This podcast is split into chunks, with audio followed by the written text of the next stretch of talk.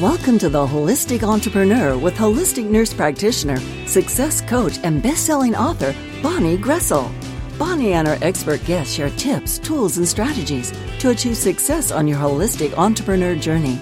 Each show features answers to common entrepreneur challenges, along with a healthy dose of support and motivation. Now, please welcome the host of The Holistic Entrepreneur, Bonnie Groessl. Well, welcome everyone. This is your host, Bonnie Groessl, here at The Holistic Entrepreneur. Now today, I have a fabulous guest to share with you.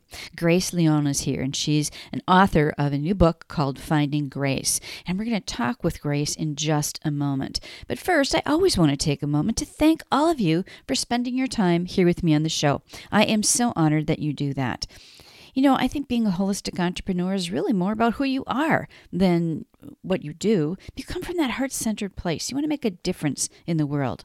And perhaps that's why you've decided to join us today. So if this is your first time listening, welcome. And if you've tuned in before, welcome back. I hope that you find this will be another great show with insights to help you on your entrepreneur journey. Now, at the beginning of this year, I started doing a single card angel reading before each show. And so I'd like to share that with you today. And the card that comes to us today is Guardian Angel. And the message that I get to pass on to you from this card, as I feel the energy of the card, is that a reminder that we're never alone. There's always someone there with you to walk with you. So that's the message to take with you for this week. Now, the information presented at The Holistic Entrepreneur is educational, inspirational, and motivational in nature, but I always want you to just take what fits for you and simply let go of the rest. This show does not intend or imply to be a substitute for professional medical advice, diagnosis, or treatment either. So I always want to remind all of us of that little caveat. Now, let me introduce our guest for today. Grace Liang is an author, speaker, success coach, and social media influencer. She lost her late husband in January of 2017. He had been her source of care, happiness, love, and confidence. After she lost him, she slowly realized that she needed to find all of these qualities within herself. This was the beginning of her trajectory from widow to empowered human being. She began to transform her life from surviving to thriving. You can follow her and along her entire journey in her book, Finding Grace. Now, as a success coach, she has dedicated herself to helping others live their best life and get unstuck. She developed a system called Activate Your Inner Power, and this uses energy healing to clean up the root of the problems that people have by removing trapped emotions and limiting beliefs, and then applying success principles to take them from where they are to where they want to be. Join me now in welcoming Grace Liang to the show. Well, welcome, Grace. Thank you so much for taking your time. I know you're a busy person, so thank you for being with us here on The Holistic Entrepreneur. Of course. Thank you so much for having me. You know, I read a little bit about people in their bio, obviously, but there's always more to the story, right? Would you share with us a little bit more about your journey and what brings you to the work you do today and the book that you've published? Okay, so that will be a long story, but I will try my best to make it short. Okay. I was born and raised in China. This is the 13 years I live in the US. I came here to marry my late husband. We met in Shanghai, and then about 3 years ago, he passed away. I was just a very ordinary person like everybody, try to make a living, don't really know much about life, feel like sometimes lucky, sometimes not lucky. And then after he passed away, I was very hungry. At that time, I was a teacher, and also I was doing my lifestyle blog, because that was feel like my last dream I want to reach, feel like reachable. And after he passed away, my whole world just shattered. Took me a long time to figure out why this happened to me. And also, I finally realized a life tragedy can also be an opportunity. Through this grieving process, I rediscovered who I am. I understand my life purpose, why I have this lifetime on earth. And I start the whole journey of soul searching, of finding myself. So that's the long story short. And now I come out with this book, new book called Finding Grace, which is my own journey, how I overcome from losing my late husband. And this book, my reader says, very easy to read because this is my second language. I always use very simple words, and it's like hard to put down because they're short and they're just my raw, real emotion there. They said your book made me cry and laugh and cry and laugh, but at the end they come out with delight and hope for life. So that's the whole message I want to send to the world. Life can be really good. We have to just believe in it and work on it. So that's it. You know, and I agree with that person who gave you that feedback in your book, because I've read your book, and yes, it's ups and downs and all over, but you leave feeling good and hopeful and looking forward to the future. So I would say, you know, how people say that they survive something. Well, I think people survive, you know, tragic events, but some people survive and then go on to thrive. And that's what I think I see in you and your story. Yes. You know, something I talked about yesterday with a friend, I said, something I realized is a lot of times you either willing to destroy your old life. For example, you outgrow from your relationship or a certain job or career, or you unwillingly, you have to destroy your life because something happened to you, like me, my late husband passed away. A lot of people said grief has two parts. The first is loss. The second is rebuilding life. And I sort of disagree the second part. I would rather to not rebuilding, just to build a new life. Imagine this, like our life before was a glass, you know, a glass cup. We hold all the water is our life there. And then something happened, the whole glass is shattered. Most people trying to do is they glue all the little pieces together, find the old life back again. Of course, they cannot find exactly the same old life back because, for example, my late husband was not there anymore. So you will be never the same. So I would rather to melt all the little pieces. It will be painful, super painful, but I have the opportunity to build from this pile of melted glass to whatever I want to do, to create a brand new life. Even after the tragedy, I will have my dream life as well. So that's the part I like.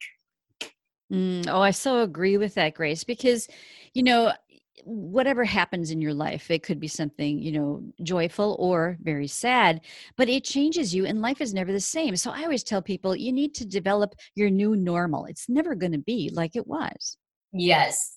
The one thing I often saying is that there's one rule in this world never change is the world is constantly changing. Oh, yes. Yes. And there's a saying that I like, which I've used myself because I've had personal experiences to be able to relate this to. Whatever doesn't kill you makes you stronger. Oh, yeah. Totally. Yes. So, you know, in terms of your story and what you have wrote the book about is your husband's passing and the difficulties before, during, and after that. How did his illness and then his death change you? There's lessons in everything, right? What did you learn from that experience? And I know there's probably many, many things that you learned, but what's the biggest takeaway that you have from it? I think the biggest takeaway is, instead of being angry about life, I appreciate life so much. In my book, I did talk about I almost drowned my own pool and I came out. That was truly my awakening moment. A lot of time I feel like I was very stubborn. I mean, life probably gave me warning like many, many times, but I just did not listen. And until I almost died, I finally realized, oh, actually, I'm very lucky. Life is still very generous to me because I still have this lifetime to make my dream come true. I feel very grateful because my dad passed away, my late husband passed away. Many of my direct relatives passed away, but I am still alive. And that it is something you need to celebrate. And I also realized, what is real happiness? Because everybody say, I just want to be happy. What's happiness? I realized happiness is really just finding the small blessings. Like the moment I poked my head out of the water, the first thing came to my head is, it is so great to be able to breathe again. So breathing freely, that's happiness. So the biggest takeaway is, when we often feel unhappy about our life, that's because we step away from the core of what happiness truly is too far. We look from outside the world. We want to make more money. We want more love. We want more success whatsoever. But we forgot actually everything is right back in our heart. Just being simply alive, appreciate, and enjoy every moment, because when you're still alive, that's a hope. Yeah. Oh, I couldn't agree with you more, because, and I think, when you go through something, like a loss of a loved one or a serious illness or an accident or whatever, gratitude has a whole nother level, doesn't it? Oh, yes. It's totally. Like, because there are people, who can't. There are people who can't breathe on their own. There are people who can't walk. There are people who are no longer here to enjoy the things that we can enjoy in this world. So that whole gratitude piece is huge. And I think if people only did that and more, I think it would change everybody's life for the better, because, and there's research, and I'm sure you're familiar with that too, that shows that the practice of gratitude improves your life in other ways just by practicing gratitude. Yeah, there was a research I read about gratitude is people often feel more grateful. They earn 7% more than people don't. Yep. And they also have a 7 years longer lifespan than other people. So that's pretty good benefit from that. Yeah. I mean, and it's something simple. You don't need any extra like equipment or money to do it or anything. It's just how you think and how you look at life. And, it's all about choice in my mind. And I'd love to hear your take on it as you work with the clients that you do in your coaching and your workshops and things, because to me, that choice is the greatest gift of all. It's the best gift that we can give to ourselves. And so often, I think people forget that they can choose to feel better. Yeah. A lot of times people live on a default life. Mm. They don't understand they have the power to create and to make a choice. I think for me, something really changed my life is the day I start to really understand how to take 100% responsibility for my life. That is a part, a lot of times it's hard to swallow, because kind of like, that wasn't my fault. Mm-hmm. Sometimes when you really look deep into, yes, I contribute at some level of my current difficulty. By either I did not do something, or I should do something I didn't, or I shouldn't do something, But again, is that means we go back to regret? No, of course, but it means we take responsibility. From now on, we learn from it. And we say, yes, that's something I did not do right. I'm not going to let it happen again. That's the part a lot of times people have problem. For example, they will say, oh, the economy is bad. That's why I can't find a job. But the truth is, still have a huge percentage of people having a job. And that's our own responsibility. If we couldn't find a job, why? Can we update our resume better? Can we update our skill set better? So there's many things we have to look into, but because the way we are raising up by the society or the family, like, it's easy to just blame others. Like, economy is not good. My boss is a jerk. The traffic made me late. Because that way we don't have to do the hard work. We don't have to take the responsibility. Because sometimes when we cry and point, people do say, oh, don't worry, I'm going to help you out. So being an adult, I think that's very important, is we have to, I say, man up. Mm-hmm. Whatever the thing happened there, you want it, you go get it. If you can't get it now, you update yourself. I would say if you want a dream life, you know, there's something I do with the people I coach. We do a worksheet. I have 3 columns. On the right-hand column said who I want, it's what life I want to have. So they write that. Everybody have different idea there. And the middle column write, so what should I do to reach my dream life? They have different way to talk about. And the left, the question is, who I need to be to have that dream life. So it's very important is whatever you want, you have to change yourself, become or match the dream life you want to have. Not you wait to get your dream life and then you will change. That will never happen. That's backwards. Mm. You know, you've said so many, you had so many good points in that last little bit. I just want to highlight a few of them. One is about dreaming, your dream life, right? Mm-hmm. Do you find, Grace, in the people that you work with, that people, I find that people don't often dream big enough? No, they don't. You know, something I learned is dream big or crazy big or dream small. They're using exactly the same amount of energy. Exactly. Dream big. Because I think it's very common is, even as a coach, sometimes I count myself doing the same thing too. Because we always go back to see the proof. Have we ever done something like this? And then from there, they predict, can I really reach that far?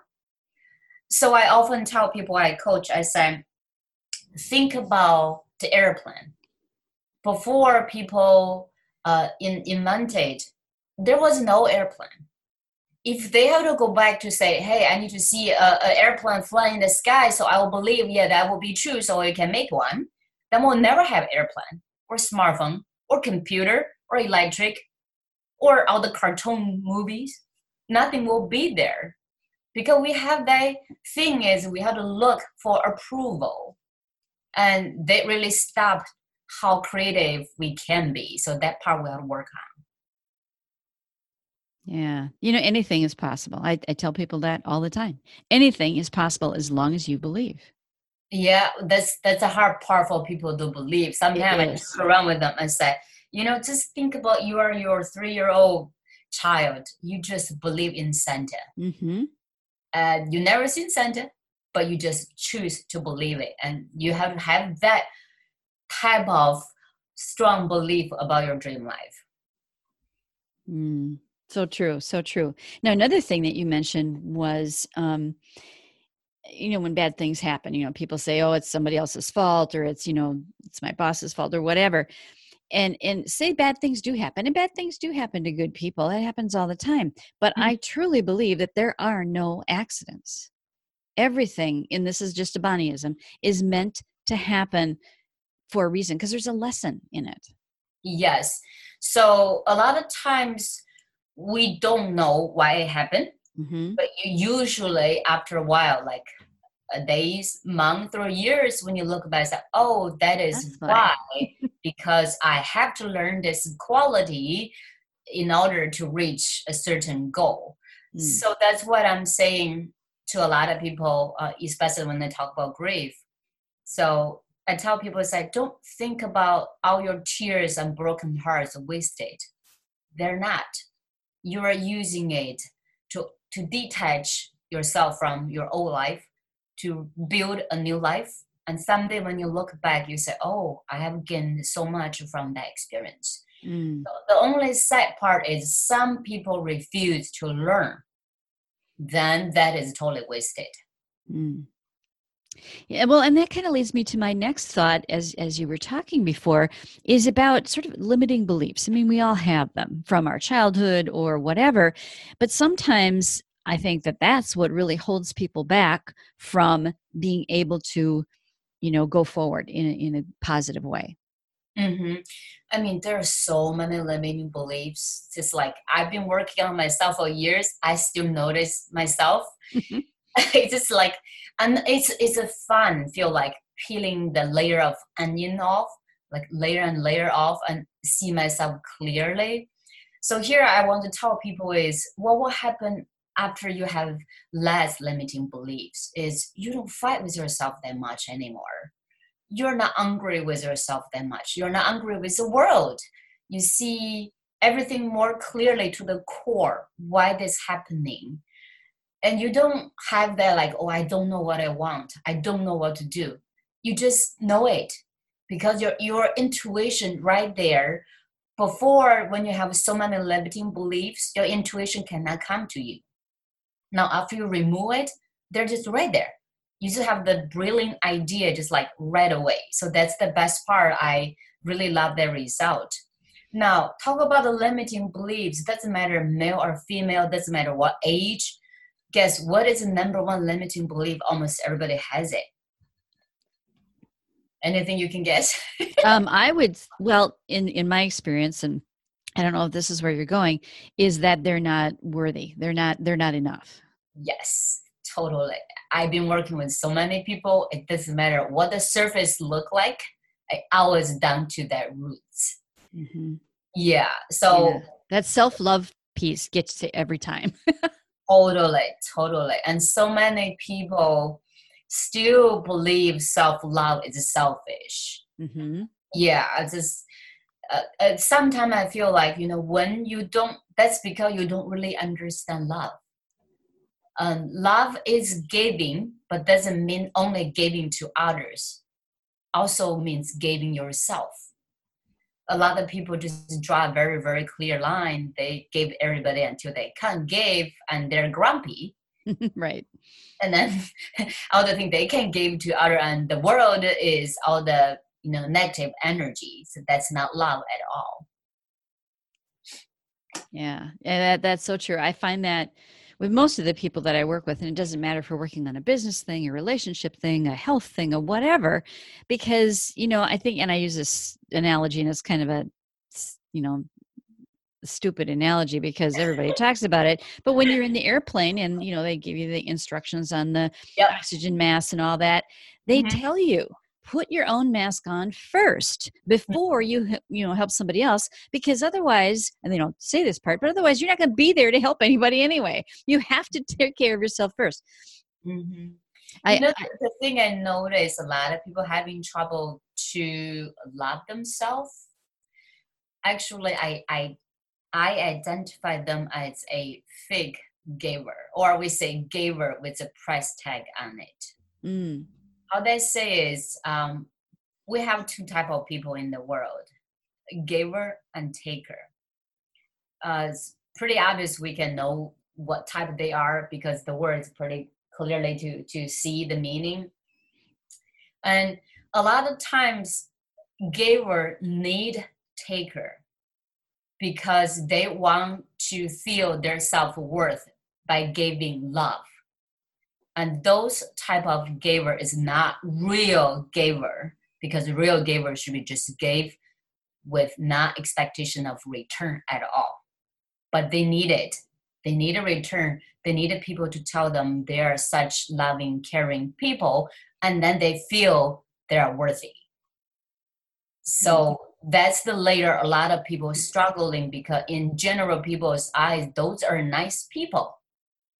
They care about the community, they help others, but on the core, they don't really love themselves. Yeah, well, it's that external versus internal locus of control that Stephen Covey talks about, isn't it? Mm-hmm. They need the approval from other people to feel good about themselves. Yes. So that's why, you know, sometimes it's hard to really know why, because why we're so puzzled. That person is so nice, then why they can do this? You know, a lot of times it's because the layer is there. When they don't really truly love themselves, at some point they're going to show, because when they have no love to give people, they're going to damage themselves and others. So the best way is to love themselves, you know, become a true giver. Absolutely. You know, I often do a little exercise with people, and I have them list their priorities in life on a list, you know, 5 or 10 priorities, the number one being the most important. And so after they've done their list, then I ask them to look at the list they just wrote, and they say, and I ask them, okay, where are you on the list? Mm-hmm. And you know what? Most of the time, they're not even on the list. So that gives you an idea about their worthiness factor, right? Yes. Yeah, that's just a totally backwards. People feel like you gave more. That means you're a nice person. You're not. Yeah. So we need to change that. So talk to us a little bit, Grace, about, because I know there's other people out there struggling with the same issue.